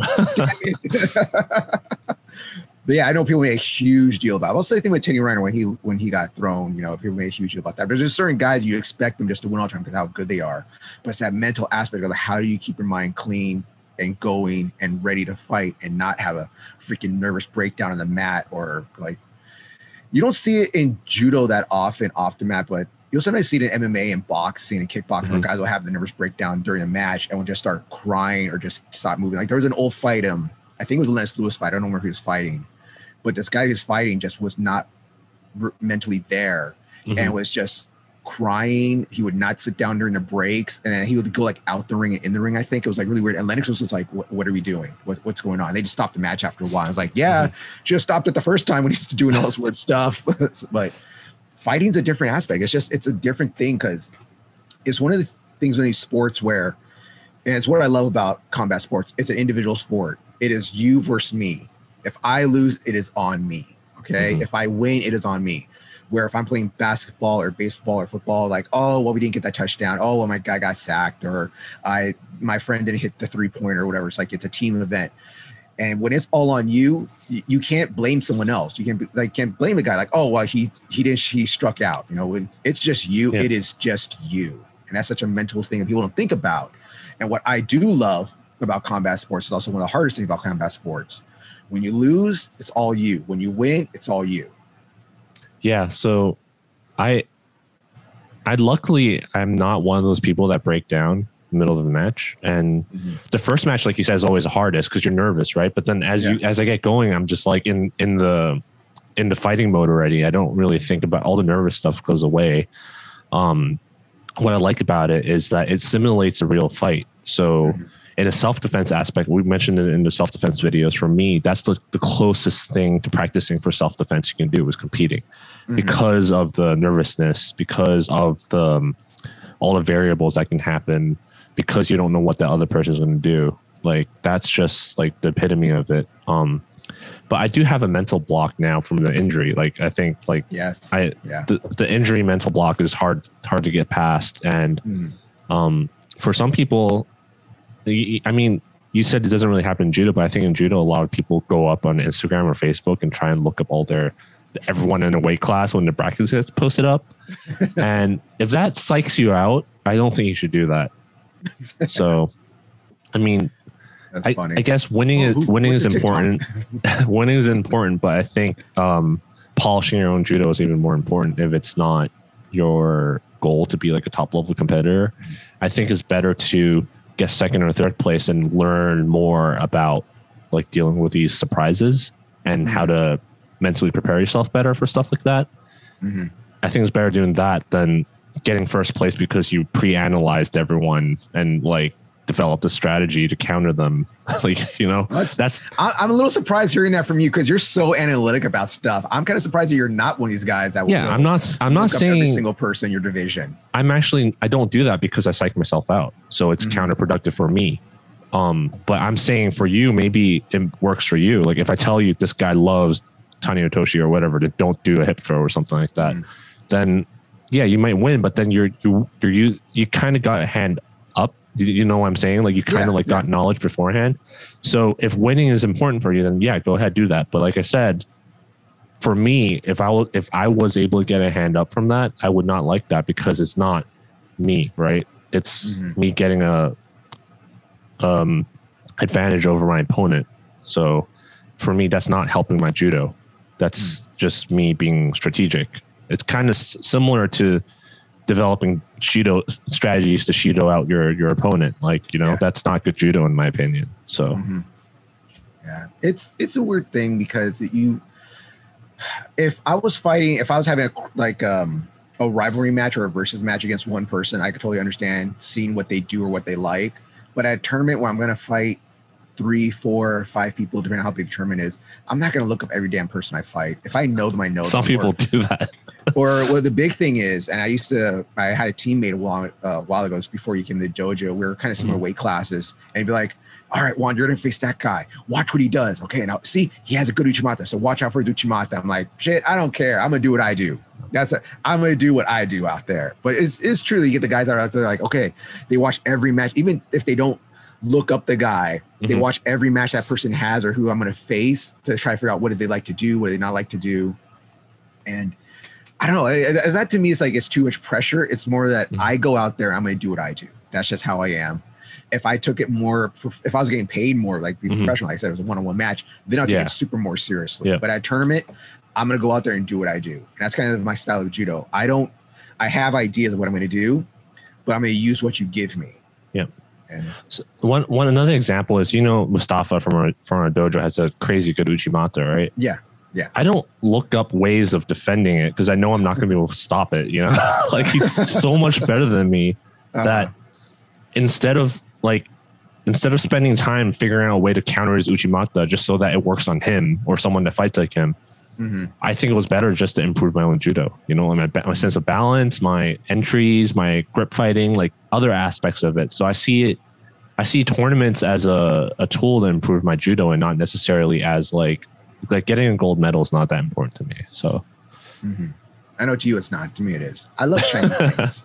I love trophies too. It's a trophy term. I'm like, oh, trophy. I love that. as long as I get, it sounds cliche, but as long as I get away from a tournament un, uninjured, ironically, and um, learning something, then I, I'm happy, even if I don't place. And I mean, someone there's tournaments where I didn't place at all, and those are the ones that I learned the most from, versus mm. fighting the same guy in my weight class, best of three, and of getting gold. Like I didn't learn jack shit other than how to beat that one No, guy. So you learn how to be dominant and how to win. All right. Now here's another aspect what about things that are happening. What do you think about sports psychology now? I know a lot of MMA fighters, a lot of boxers now, kickboxers are now getting into sports Yep. psychology of like, why am I getting this mental block? Why is I can get so far into something and then when I get to this point, I lose, or if I- I, get in this position, I lose. Do you think that's something to talk to somebody? Should you, should you talk to like your coach about Yeah, it, or should you, you just de- go directly to a sports psychologist? so here's the thing there's a lot of coaches that should not be giving sports psychology or mental advice right so Oh my god! basically know your All right. know your limits don't like for example if i see a if I see a competitor get super nervous, like I said at the warm up area, Mhm. then obviously the, I notice walking him outside and like doing other stuff with him on the corner is better. But That I'm not going to go. That you like shake him really hard and slap Yeah, I'm not going to go in and be like, oh, you need to meditate and um, you need to visualize like you winning and like that. That's I think it's out, outside of my expertise, and you shouldn't Mhm. do that kind of stuff um, without knowing the effects. Um, but definitely is gaining traction, like you said, in MMA and stuff. And it's at the same time, I've, I think I mentioned it before. It's kind of like uh, sports science and diets for competitions. It's kind of at what we call in um, not not not not diets. I'm talking about supplements. They're kind of at um, an alchemy stage of chemistry, basically. Like Ah, you know how you know like how alchemy back then we they kind of haven't figured it out, but they don't really know why and they can't explain it, and they just kind of Uh-huh. keep testing shit out. I feel like sports psychology and supplements, supp- sports psychology is even like further behind than supplements. I think um, we kind of know what works, and we Mhm. kind of know that it's good to have it, but they don't know the ins and outs of it and what's good and what's bad. So when you do use it, you have to find the right psychologist that produces results for you because there isn't like a set thing that everyone agrees on with scientific evidence that works. So it's kind of like a try it if it works for you then keep doing it kind of thing. So Well, I think it's one of those things of where you just talk to somebody about something and they listen Mhm. to you, which Yeah. a good coach should do. And we talked about that in Philippe's class also. He talks about like, no, excuse me, listen to your student. If your student's telling you something, you have to listen to them. It's not, it's, I know I say this a lot. I say it in practice. There's a difference between an owie and an injury. And so you can, if it's an owie, you can still practice. If it's an injury, you got to go to the hospital. Mhm. And that whole thing by being, you got to be a man, you got to be mentally strong, you got to fight through everything. But if someone's telling you they have a mental block or something's bugging them, you can't just brush it off nowadays. We, we Yep. know that now that's not it. That's not a good thing. You know, people Yeah. get discouraged, people quit, people end up like having mental breakdowns because of stuff like that. You have to listen to what your person is, what your uh, student is telling you. And if someone came to me with something like that, and because I'll put this out there, I have had to go into anger management there. You know, Juan seems like such a cool guy. When Juan gets angry, Juan gets angry. All right, Juan breaks things and people and stuff. So when you go to a sports psychologist or a therapist and stuff, it's someone that you can talk to and listen to you. And it's not Mhm. always about them giving you advice on how to do it. It's also about just getting stuff off your chest. Mhm. and that's what my, one of my therapists told me that it's it's just talking and i'm here to listen to you. And that's how somebody, a coach has to be because i know a coach sometimes always wants to be oh well uh, every single word you say or sentence you say they're going to come back with it. Oh this oh that. Somebody it's not about that. So it's just they want to talk to somebody and know it's open to speak to somebody. And as a coach you have to know like when to shut up and when to talk Yeah, I, I haven't seen a therapist before, and so obviously I'm not an expert at it. But um, I like I know a friend that sees a therapist, and they also do sports psychologists psychology on the side for like local, I think NHL athletes or NBA athletes, I think.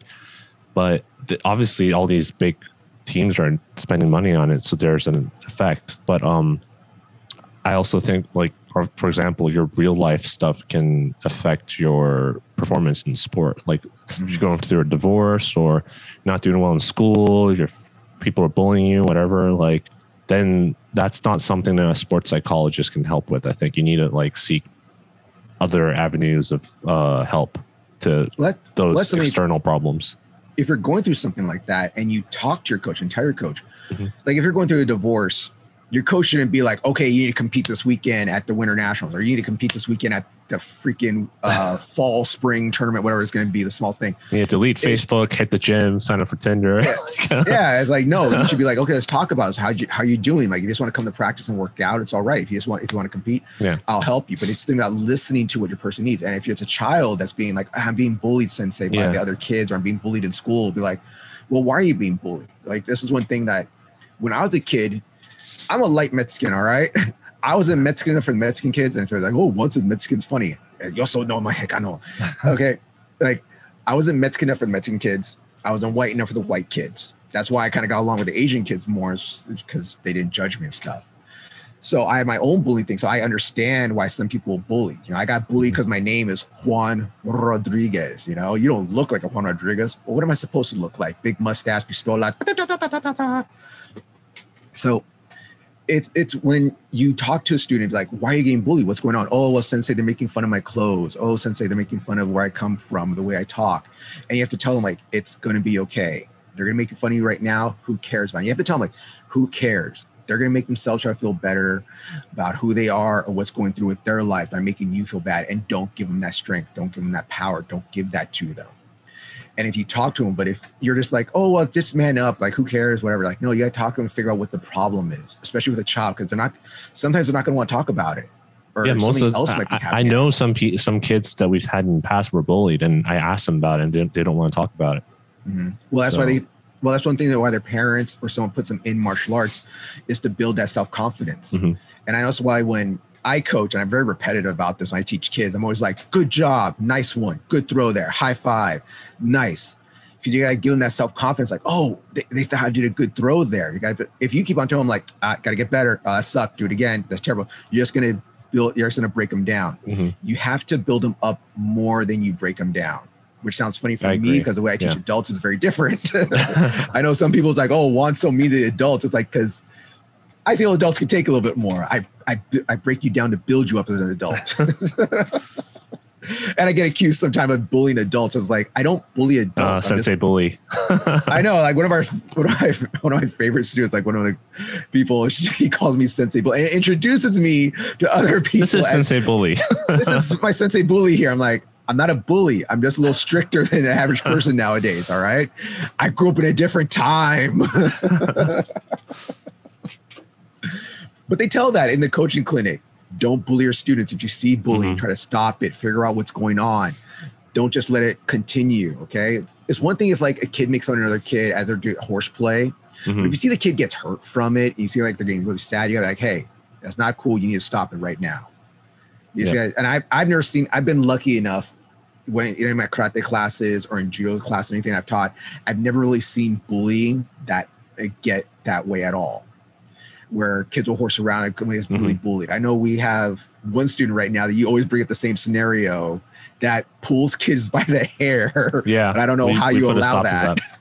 you got to put a stop to that. Yeah. We did. yeah. Good. Good. Thank you. That's really weird.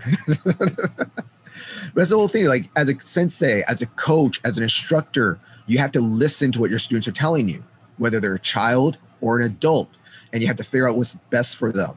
And if they're an adult and they're having a rough time, maybe you should tell them that maybe you need to go talk to a therapist, psychiatrist, mm-hmm. and use. I don't want to go to head shrinker. And it's be really tough to tell a parent, you know, I think your child's having some really deep seated issues. Maybe they need to go talk to somebody because parents don't want to hear that. Parents don't, don't want to hear that. that kind of stuff. Yeah, and it's a very tough thing to try to talk to somebody about. Because I had a lot, a lot of times those kids, the parents are the issue too. yeah. Yeah. So sometimes, yeah. Like, yeah, I think your kid has some bullying issues at home, namely you. but yeah, it's a tough thing with this, with just the stress of life sometimes. And I know we come with our own things that we do for judo as an escape to let off steam and to get through things. But you know, sometimes you got to talk to somebody. That's just how it is. Yeah, judo is definitely good for my mental health. So yeah, and I know he's like, oh, I talk to my friends. No, sometimes you talk to your own friends, and I'll do like, oh, Juan's being a big baby. Oh, Juan's a, I don't want to say other words. So I don't want to get us kicked off. It's like, no, I'm trying to be honest here. I'm trying to have an honest conversation with you. Damn it. That's, be an adult why, right now. that's why most of my friends are women. Just your friend. Outside of judo, just, of course. I just thought you were a ladies' man. I just thought you had a no, big i black book at home, you know? I thought. No, it's just we, we need a change in culture. Like it's not acceptable for men to talk like that for still like it's more acceptable now, but especially well, in the martial in the martial arts community, it's still very well, looked down upon. I've seen moms. I've seen moms and women talk the same way. It's just that I think it's just mm-hmm. a grappling thing. We're just a different breed. If you're a yeah. combat sports person, you're just a different breed.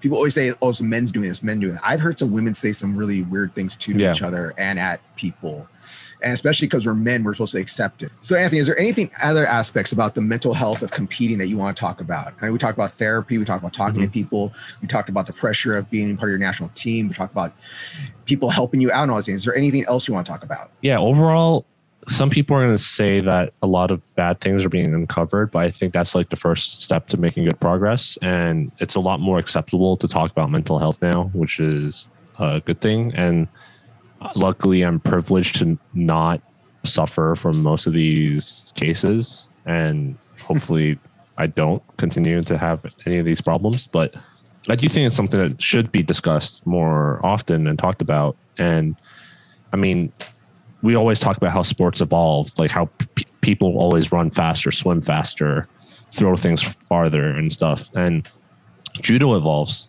combat sports evolves and stuff. And it's not just all physical. There's the the mental aspect, and I think the mental aspect of sports is starting to see the, the evolution that we're seeing all these decades ago on the physical side. So yeah, it's uh hopefully things keep going upward in an upward trend. Yeah, well, hopefully it does. So, Anthony, is that a wrap? Is there anything Yep. else? That's a it. wrap. All right. Yep. All right. Thank you for watching the video. Today. Actually, you want to know what? I'm gonna have Anthony do the outro today. Anthony, Oh, I'm not away. ready. I'm not prepared. Um, No, thanks go for ahead, go. Thanks for listening. You can email us at tommytalk at gmail.com or follow us on Instagram at the Tommy at the Tommy Talk, not the, the Tommy Talk. Um, you can follow Juan at the gr8 underscore Juan, and you can follow me at Anthony Throats. Um, let us know what you think. Whether you have any questions, we can talk about it. So, mm, anything else, Juan? Nah, that's great. Good job. I'm very proud of you. All right. Peace out. Thanks, everyone.